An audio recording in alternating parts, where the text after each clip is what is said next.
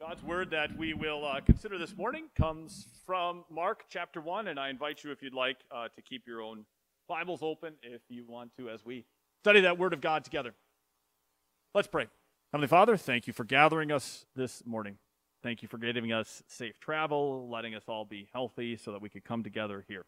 I pray now that as we hear your word, that you would not let me, your servant, stand in the way of your people hearing that word.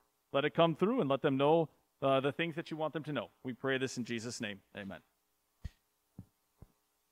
Do I have anything for which I need to ask for forgiveness? No, just differences. That was a question I asked uh, an individual. No, just differences was the answer that they gave. I still have a hard time accepting it. I'm pretty sure, based on the way that uh, the, the person walked kind of heatedly out of the room. Uh, I'm pretty sure based on the critical remarks that I heard.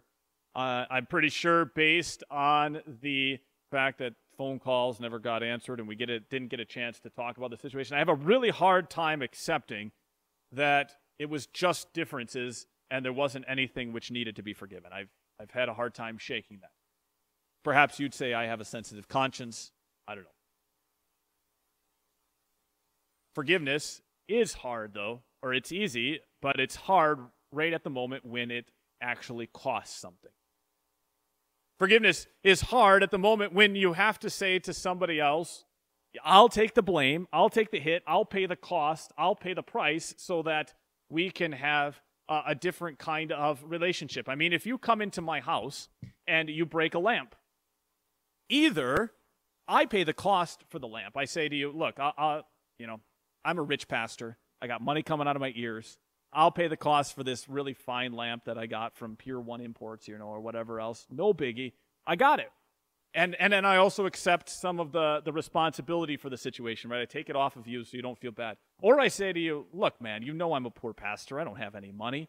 I need this lamp. How else am I supposed to read my books so that I can prepare my sermon? I need you to to fess up and to pay for the lamp. And and to cover the cost uh, involved, including the responsibility or the blame. That that I need to leave that also with you, right? So it's either either I pay the cost or you pay the cost. But at that moment, forgiveness is not easy. At least it's not cheap and free. Uh, forgiveness would be well, it'd be much easier to say to somebody, "Look, nobody's perfect. Everybody messes up sometimes. We're all guilty a little bit, or we're all even if we're not guilty, we're all bad people. We all mess up, right? And um, and so we have this kind of general attitude of fault without guilt. That's a that's an attitude that we can kind of end up having. People have fault or some kind of amount of responsibility, but no real guilt. And and and, I, and this happens. Uh, I I think of times where people are critical of me, and I know uh, some of you have been very, very polite and wonderful to say to them, look, man, nobody's perfect, right? Nobody's perfect, which is a very kind thing for you to say in defense of me. But realize part of what you're doing there is, is you're excusing me without blaming me.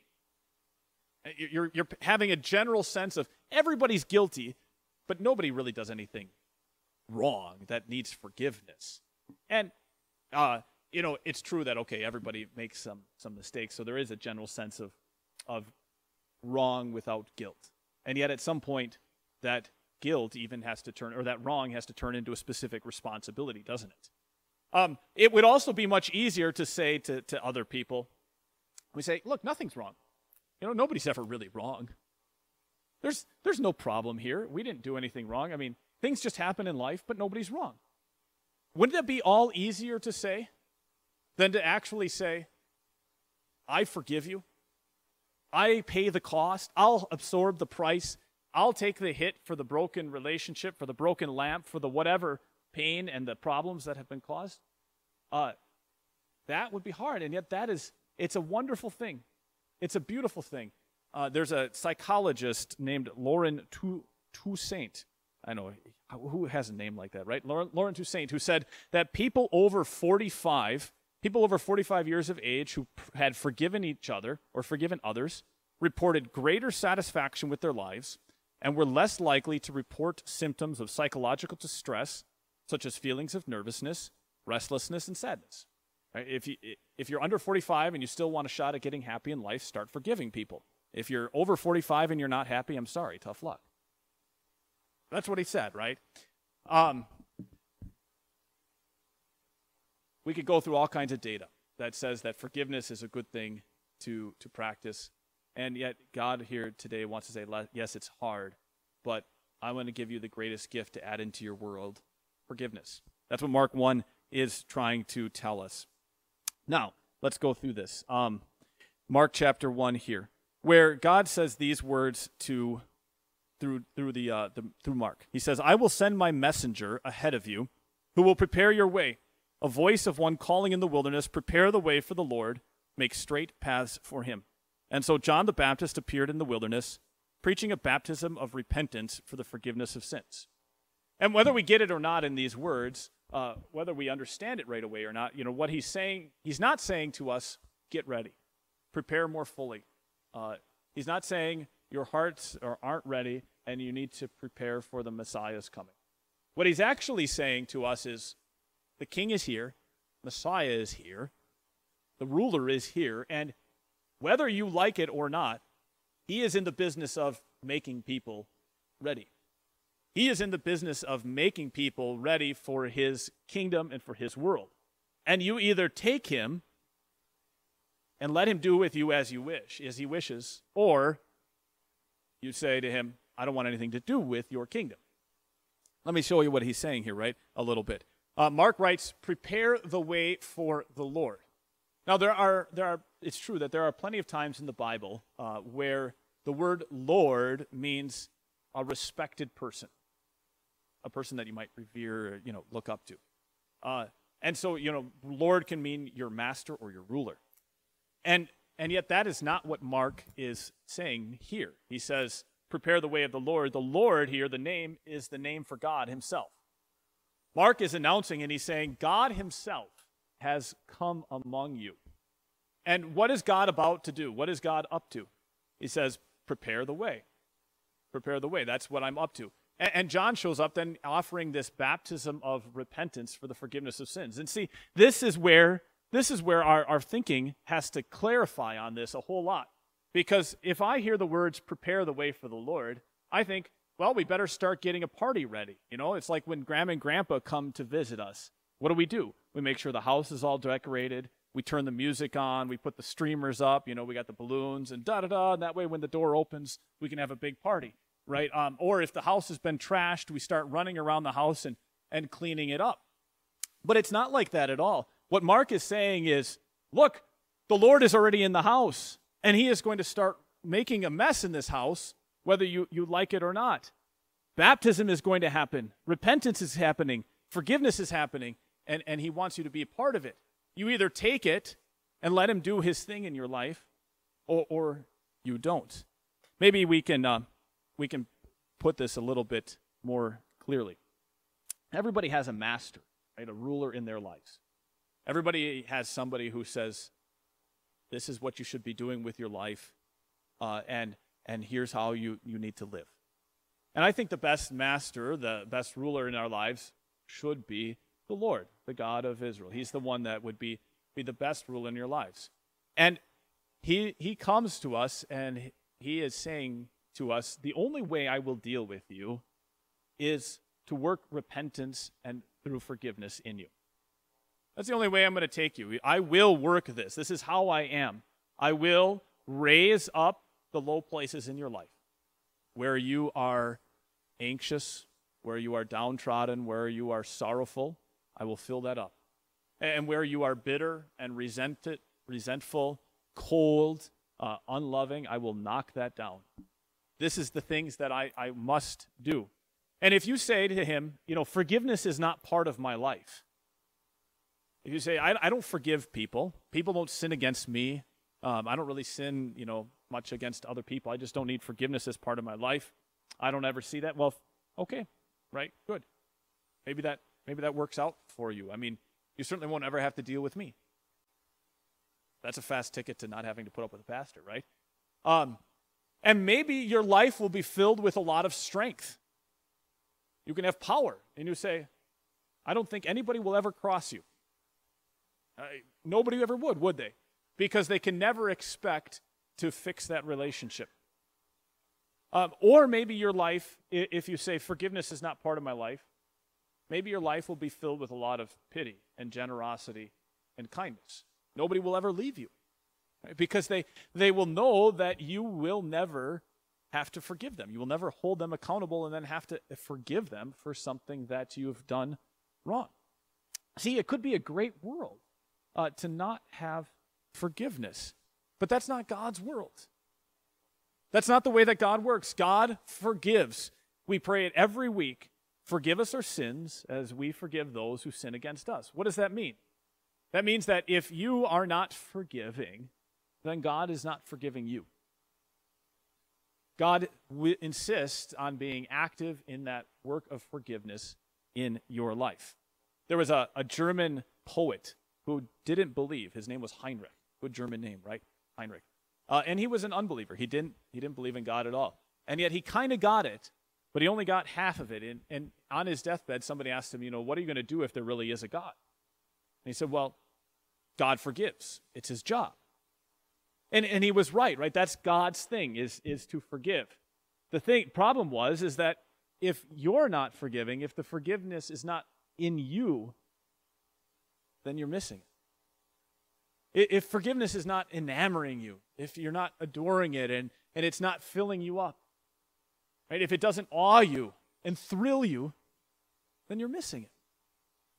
Forgiveness is, is a frightening, a terrifying and an inspiring or a thrilling thing. Right? Just just think about it. Forgiveness is the only way where where relationships can world where relationships can actually get wrecked. If there is no forgiveness, you can't actually wreck a relationship. Um what do I mean by that? Well, let's say let's say that you you mess up in my life big time. But if I operate with the opinion everybody messes up sometimes, everybody is bad, then our relationship isn't ruined. We might grow cold. We might be a little bit distant. But I'm never going to hold you actually accountable. There's no possibility of restoring the relationship. You could walk away from me. I could walk away from you. But the relationship can never be completely broken because there'll be no way of actually putting it back together. On the other side, forgiveness is the only way that relationships that are wrecked can be possibly put back together. If you really do have a relationship that has been destroyed, completely thrown into shambles, then forgiveness is the only way to restore it. Or what about a person? If, if an individual person destroys their life, in, in a world where nobody does anything wrong, you have to say, well, that's your choice. You can do what you want with your life. And it's not right, it's not wrong. They just wreck their life. They destroy themselves. Uh, but, but in a world with forgiveness, then that person can actually destroy themselves completely, or at the same time, at some point, you can say to them, I forgive you, and they get restoration. They start to repair and restore their own life. See, forgiveness is a, a frightening and it's a thrilling thing. It's the only world where there's actually accountability, but there's actually healing. There's actually restoration. It's the greatest gift.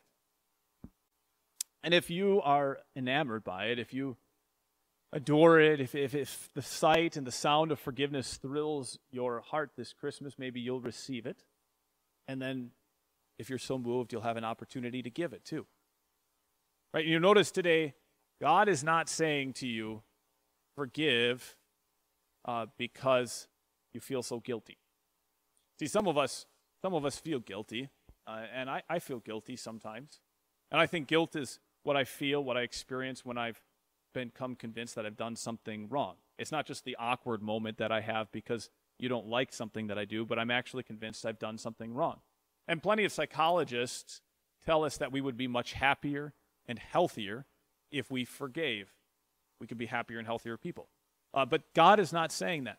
Nor is God saying to you and to I, you know, forgive so we can have peace. It's true that a lot of relationships are broken, and, and we're here now in the Christmas season where we have to deal with the reality of of broken relationships. We could have stronger and more meaningful relationships if we could practice forgiveness in them. But God is not even saying that. God is saying, look, I'm God and and you are you and the only way for me to be God and you for you to be you is if forgiveness is part of your life. And and I think one illustration that's always kind of sat with me. There was a woman um, who who chose to have an abortion, and whether you think she should have felt guilty or not about it, she did feel guilty about it afterwards. She felt quite guilty, and she confessed the sin hundreds of times, and yet she never felt um, forgiven. She never felt relieved of her guilt. Finally, she came and she spoke with this woman named Rebecca. And you would think now there would be all kinds of things that people could say, uh, right? Some people would tell this woman, you just need to accept that you're forgiven. You believe in Jesus. If you really believe in Jesus, you believe Jesus died for your sins, you just need to accept it. Um, that's your issue. Now, or somebody else might tell her, look, Jesus died for your sins so you could have peace with God. Don't you see the peace that you have? Right? Don't you know that you can experience real peace with God? Stop blaming yourself and, and have, accept the peace. But that's not what, what she said. That's not what Rebecca said. Rebecca said to her, Look, it was the sin of pride, of thinking that life had to go your way. It was the sin of pride that led you to taking this, this life, this life of the child. And it's the sin of pride that put Jesus on the cross 2,000 years ago. And if, if God could forgive you through Jesus giving up his life for the sin of saying, life has to go my way, it's my way or the highway, then, then can't God forgive you for the sin in this case of saying, life has to go my way?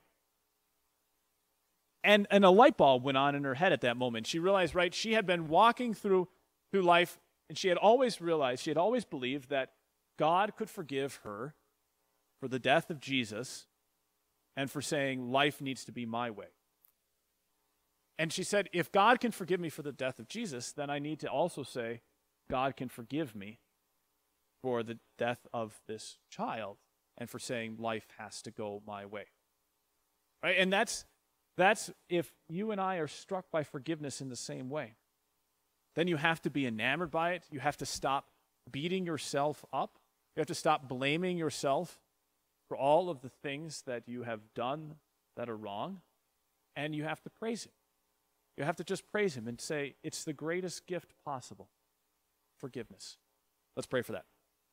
Lord, uh, it's, it's so true that forgiveness is not perhaps as much of a part of our life because it's easier to excuse people in a very general way for their wrongdoing.